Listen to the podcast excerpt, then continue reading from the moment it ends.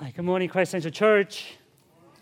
Okay, let's do that one more time. I want the same greeting that Tiara got too, right? Like, let's be fair here. Good morning, Christ Central Church. Much better. I feel better too. Uh, my name is Josh Kim. I'm one of the pastors here at Christ Central Church. We're glad you are joining us. If you're joining us for the first time, we always ask you to stop by our visitors table to talk to us. We'd love to get to know you, get to share about what God is doing here, but also to love to hear what God is doing in your life as well. we always say, like, join with us in our journey. It's not about joining a church per se, but it's going on a journey with our Lord and Savior. Um, this summer, we're continuing our summer, summer sermon series called Summer of Parables. And again, the parables are a short story illustration from everyday life that Jesus points out to say, look at that, and this is what the kingdom of heaven will be like. And kingdom of heaven is another way to say uh, rule of God, God's rule over his people in creation. And what Jesus is doing is to teaching what is beginning with him coming to us and what we can expect to be fulfilled when Jesus returns. And this is what the kingdom of heaven, where God's rule is reigns on earth as it is in heaven, and that is to come. That's what kingdom of heaven reference talks about in throughout the scripture. You probably have heard the saying, do not judge the book by its cover. Do not judge the book by its cover. This age old saying was once again affirmed for the world during the preliminary 100 meter butterfly during 2016 Rio de Janeiro Summer Olympics in Brazil. One of the most touching moments of this Olympic Games was inclusion of the refugee team. Under the flag of um, Olympic Committee, they invited 10 refugees to compete uh, in this Olympic Games. Refugees that have survived, refugees that had um, journeyed far distances to be able to make it. And the world stood at this refugees' strength and resolve. As one commentator noted, the fact that they were there to participate was enough. They're not, make, they're not here to make a splash or to win anything at these games, but the fact that they participate is enough. But once the preliminaries for 100 meter butterfly for women's swimming started, there was more to this story. Yusra Mardini, a Syrian refugee who once saved 20 people's lives by pushing the boat in the ocean for three hours, shocked the world by winning her preliminary round. No one expected this to happen. It was just supposed to be a feel good story but as a journalist simply wrote, just making it to the Olympics for her would have been an achievement enough. But this 19 year old just won her first heat in the women's 100 meter butterfly. Another lesson in not judging the book by its cover. When it comes to the kingdom of God, Jesus teaches his disciples not to simply come to conclusion looking at its small beginning. The kingdom of God or kingdom of heaven will start small, he says, but it will grow to be what God intends to be. Hence the title of today's sermon, Small to Great. And he uses these two parables to illustrate this story for us. That despite the small beginning of God's kingdom, God will bring it out to his completion and it will be grand kingdom of God that is to come. And I think you and I need to be reminded of that, don't we? Because when we survey the world and the situation that you and I are living in today, God's kingdom or kingdom of heaven and fulfilling what is promised to be doesn't really seem like it's happening today, right? All the surveys tell us the church is on decline, especially coming off COVID and pandemic. People don't want to go to church, or I have heard this often, I don't want to be part of organized, organized religion. Let me just be. And the lines out the door at the brunch places are happening, and people seem to be wanting to find spirituality elsewhere besides perhaps what God has designated to be in the church of Christ. Rather than seeing church and God's people thriving and impacting, influencing, and loving one another, becoming a beacon of light, what do we see?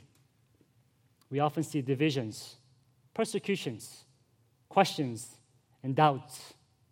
Perhaps one statistic that really breaks our hearts is the fact that the younger generation, the next generation, doesn't want to be here. They don't want to be part of the church. As one my good friend asked me, hey, "Do you think you'll have a job in 10 years?"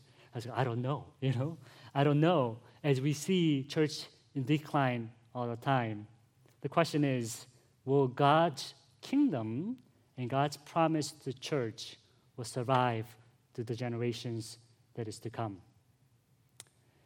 You know, that's nothing new. Do you know that? If you read through the scripture, people had questions about the church and the kingdom of God all the time, including the disciples of Christ here, the ones that physically followed and walked with Jesus, were beginning to think the same. We're wondering wait, this is a guy that we're supposed to give up all our life. We actually did this. What is the end result going to be? For a while, they were trying to jockey themselves to say, wait, wait, God, Jesus, let me, let me sit on your right side. Let me sit on your left side. Let me have this position of power when you come and bring about your kingdom. And they begin to realize the physical kingdom is not coming. The glory perhaps they were looking for is not happening. And even John the Baptizer, who was supposed to prepare the way so people can hear, started asking, hey, Are you the one? Or should we wait for the other? And they see and recognize that perhaps what they thought was going to be is not happening, and they begin to question hey, is kingdom of God going to come about? Is this real? Are you the one that we should follow? They've been following this Messiah who's supposed to be the promised one. But rather than seeing the kingdom grow, they're wondering will there be any impact here? And in this backdrop, in many of our confused hearts, at the lack of God's people's hope in this world, Jesus speaks this parable to us. The kingdom of God, Jesus said, is like a mustard seed. It is like a yeast that is mixed together to the dough. It starts small, as we see in the church, as Jesus speaks to us. But the kingdom of God, Jesus says, will grow, will have an impact. So let's turn to this parable with that longing heart, shall we? And ask God to open our eyes open our ears to see and hear what Jesus speaks to us, perhaps in our hopeless situations, as God speaks hopes to us. And Jesus tells us first and foremost, the kingdom of God will often have an invisible start. An invisible start. And that's what we see in Matthew chapter 13, 31. Here's another illustration Jesus used. The kingdom of heaven is like a mustard seed planted in a field. It is the smallest of all seeds, but it becomes the largest of garden plants. It grows into a tree, and the birds come and make nests in its branches. Jesus, in describing the growth of the kingdom, likens its start the grain of a mustard seed. Mustard seed in the ancient Near Eastern time was considered to be the smallest seed of them all, right? And Jesus is adopting this cultural understanding of something tiny that no one really expects it to be that will result in a large impact later on. Jesus points again to the everyday light that people can identify with to teach a lesson from it. Here he says the mustard seed, smallest, most often overlooked, is what the kingdom of God will be like. It may have an invisible start, but it will indeed have its impact and become a large tree that's the promise that he gives. And again, oftentimes this is counterintuitive and contrary to what we are often taught in this world. We don't want a small, tiny hope, right? We want to be part of something bigger, grander. We want more followers, more influencers, more impact. We're drawn to bigger, flashier, immediate results. The world wants big things to happen real fast. And that's what we're trained to want and desire. When it comes to the kingdom of God, His work, we want the same too. We apply the same principles that we see in the world, and we say we want this to happen in the church. Well, church should have these things. There will be impact. Will be like this. When we go to this mission field, we should just flip that country upside down. We want bigger. We want our families to turn 180 overnight. We want things to happen right away. And these are not wrong desires. We want to see the kingdom impact happen, but what God teaches us that sometimes God may do that, but more often than not, what Jesus tells us is actually the kingdom begins with often forgotten, often smallest, invisible start in God's journey. And the Bible tells this story the kingdom of Jesus will reign supreme. He will turn the lives upside down. He will conquer sin and death. He will renew and restore our world. God's will will be done completely. The question is in your way, or do you want it done in God's way? It may not be done instantly overnight, but just like the mustard seed, God says, planted in the field, it will grow steady and grow and grow until it will have an impact in this world. It may not look like much now, Jesus says, but it will grow until the birds of air will come and nest in its branches. You know, he's quoting Ezekiel prophecy in chapter 17, where God promises his people it will grow like a tree where people of the world will come and find its rest. This is the kingdom's promise that Jesus gives to God's people.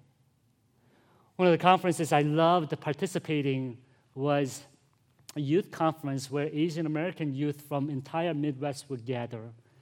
And at its height of ministry, there would be thousands of people gathering. And I love participating. I used to take vacation from my work to volunteer to serve here because I saw the vision of it, especially the heart and the vision was to serve those who did not have youth minister. And many people gathered, they were energized, they were prayed upon, uh, not prayed upon, prayed for. Um, now, that sounds terrible, like not prayed upon, right, with the youth. No, prayed for, A, not E. And uh, they were encouraged to go back to their schools to serve. And I love its vision. And oftentimes, when we think about conferences like that, we think there's got to be someone that had a vision like this and started this. And as I began to find out more and more about this conference, you know how it began? One youth pastor who was there the, from the beginning told me, you know, it simply began with several students who gathered to pray. One day they said, we want to pray for our, our friends and make impact in our school. What should we do? I don't know. What should I do? I don't know. All right, let's pray.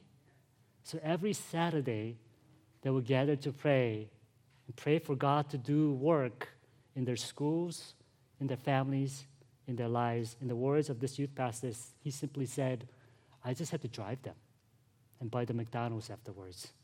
They did all the work. God did the impossible through that. Church, I tell you this story, not all the other great stories of people doing small things to make an impact because these guys didn't know what they were doing. They still don't know they're the ones that started it. You know why? Because one of them was my best man in wedding. He doesn't know his prayer impacted thousands of people later. Only later, when the youth pastors told him, it's like, I did that? He had no idea, but God did that work. We often overestimate ourselves and underestimate God. In turn, we underestimate impact what God can do through us when we're so focused on what we have to do for the kingdom of God to grow, we overestimate ourselves and we put God in a box. And by doing so, we underestimate his impact. Remember what Jesus told the disciples when he saw the harvest? He didn't say, start a missions organization. He didn't say, okay, let's gather more resources. You, you, you, you, go. You know what he says? Pray. Amen. Pray to the Lord of harvest, right? Because the Lord of the harvest will do the work. He basically saying, I got this. You get to be part of that. Pray that God will send out workers. Perhaps you are the worker, but God will do the work. God often moves like this through God's workers, but it is God's work that God will finish in God's time. We often rely on ourselves by overestimating ourselves. But the kingdom of God says don't overestimate who you are, but rely on the grace of God who will finish the work. And that's what the kingdom of God, you and I get to be part of. Second thing we see is not only the kingdom of God has invisible start at times, but it will have inevitable impact. Inevitable impact. Verse 33, Jesus also used this parable. It says, The kingdom of heaven is like a yeast a woman used in making bread even though she put only a little yeast in three measures of flour, it permeated every part of the dough. He's using another parable to demonstrate kingdom's impact that will have in this world. It cannot be stopped, it says. It will conquer, it will have its inevitable impact as we experience improbable growth of kingdom of God. The yeast, though many of us may not be far familiar with that, is some of the, um, in other translations, they call it leaven. Uh, it's a batch of fermented dough. The yeast is added to that, and they save it from the previous baking. And it is saved and is mixed with the flour of a new baking to leaven the whole batch of the dough. The small leaven, as they say, will impact the large batch for the following baking. So this is what Jesus is saying. He's saying the small batch of leaven or yeast that was saved here will be mixed into large batch. Three measures here of the flour are about 23 liters or six gallons. Its weight is about 35 pounds or so. Quite large amount of flour. But a small batch of leaven is mixed in it until it is all leaven for baking. As you mix the previous leaven into this dough, you may not see it so small, but what he's saying is it would have an inevitable impact and leads to fully immersed dough for the new baking. That's how the kingdom of God and the impact will be measured. I remember when I went on a short term mission trip to India, our job was to go from door to door to door and to say, hey, do you know about Christ? Do you know who Jesus is? And we did this with our workers, knowing that some places were closed. And we went to different cities and we would spend all day from morning to the nighttime sharing the gospel. We'll come back, some encouraged, some dejected, and we came and we prayed and we hoped that God would do the work. One time, one pastor came and said, You know, India by 2021 will surpass China as the most populous nation, and it has. The number is reaching 1.43 billion. And he also said, You know, out of 1.43 billion, 2.3% of Indians are Christians. 2.3%. And you and I went through door to door today. What impact do you and I have in 1.43 billion? And we're all thinking, oh Lord, not much. Perhaps for some of us, I would venture to guess many of us, the reason why it's so hard us to be faithful like this at times is because the question that we ask, is it really worth it? Do I make any impact anyways? Look at the size of the mountain that I have to climb. Look at the number of people that are out there. I'm facing corporate America. It's been there for like decades. I'm just one person in my cubicle. I'm just one student in my school. I'm just one person in my family that has history of not loving God. I'm just that one person. Not only so, my life sin, pervasiveness of sin in the family is daunting. Can it make an impact? Is it really worth it? And here Jesus tells us it does matter. Again, it's not because of how many people you reach out to and how great of a testimony that you have, but Jesus tells us the kingdom of God starts with the man in Galilee who proclaimed the kingdom of God. A man who died and rose again. A man who trained 12 disciples. It has an inevitable impact, and you and I are the result of that. You are one batch of yeast. It's not the yeast itself, but the creator of the yeast, the work of the master who will work that yeast into the dough. The emphasis is not the fact that the yeast is there, but the master is making it work. Again, oftentimes we focus so much on what I'm doing rather than seeing the hand of God working through you. In the meanwhile, God is changing you as well. And that's the promise of God, isn't it? That the outside leaven the mustard seed will enter into the field to the flour to make an impact by God working it, watering it, tending it, kneading the dough. That's how the kingdom impact will grow. Our response is to rest in knowing that, to trust in the Lord, to be faithful. Perhaps, church, that means you ought to reach out to that one person, to pray, Perhaps the, what you can do today is to change the diaper, to pray for the future of your child, knowing that one act of faithfulness, God can use that to knead the dough, to grow the, the, the tree, the kingdom of God. And that's what Jesus is teaching us. And final thing that we see is not only we have invisible start, inevitable impact, but you will have irresistible result. Verse 34 says Jesus always used stories and illustrations like these when speaking to the crowds. In fact, he never spoke to them without using such parables. This fulfilled what God has spoken through the prophet. I will speak to you in parables. I will explain things hidden since the creation of the world. In verses 34 35, we see a quick transition, right? And Jesus taught in the kingdom parables to the crowd. Now, following verse 35, he privately teaches some to his disciples, saying, And this is why I do this. The quote that he uses here is from Psalm 78 2. Psalm 78 is written by Asaph in retelling of Israel's history from Exodus to King David. In it, he shows that God's purpose has been worked out despite the rebelliousness of the people. Just as God's salvation was made clear throughout history, Jesus is saying, what Jesus is showing us is that parable of Jesus, that God's salvation will be unveiled to us. And it is God who will do that to us. And the parables that you and I read reveal the hidden mysteries of this God, how God intends to save God's people and his will be done through Christ. And one important thing we must note is this this truth of God is only accessible to those whom God gives gifts to hear, to see, and to believe. We often talk about this and we often say this is Reformed theology. I'm a Reformed theologian, not because I like the title of Reformed theology, but I think it is biblical theology, where it says, Your faith, the kingdom's work, is not about you. Your salvation, your growth, we did baptism today, not even your children's growth, is about you. Your impact in this world, your jobs, your family, your church, this world as missionaries, not about you. It's all about God who grants ears to hear, eyes to see, faith to believe.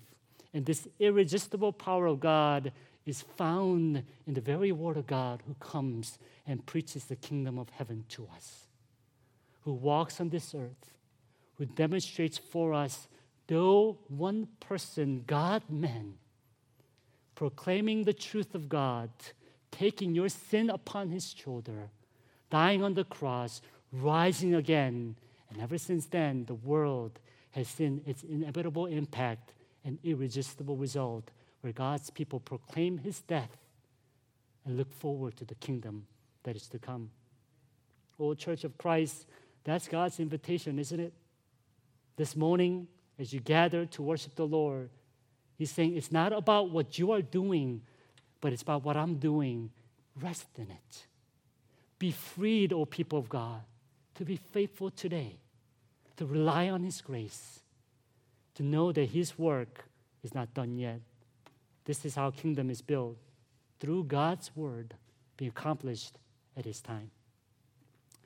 Yusra Mardini, the Syrian refugee swimmer story, is now told uh, through a Netflix movie called The Swimmer. Uh, if you have time to watch it, it's a good movie to watch. Um, as you watch the movie, you also can read her biography, Butterfly. Um, and she inspires next generation. She becomes uh, the voice of refugee at the UN level um, and leads to becoming the prominent figure. She also swam at the Tokyo Olympics the following year as well.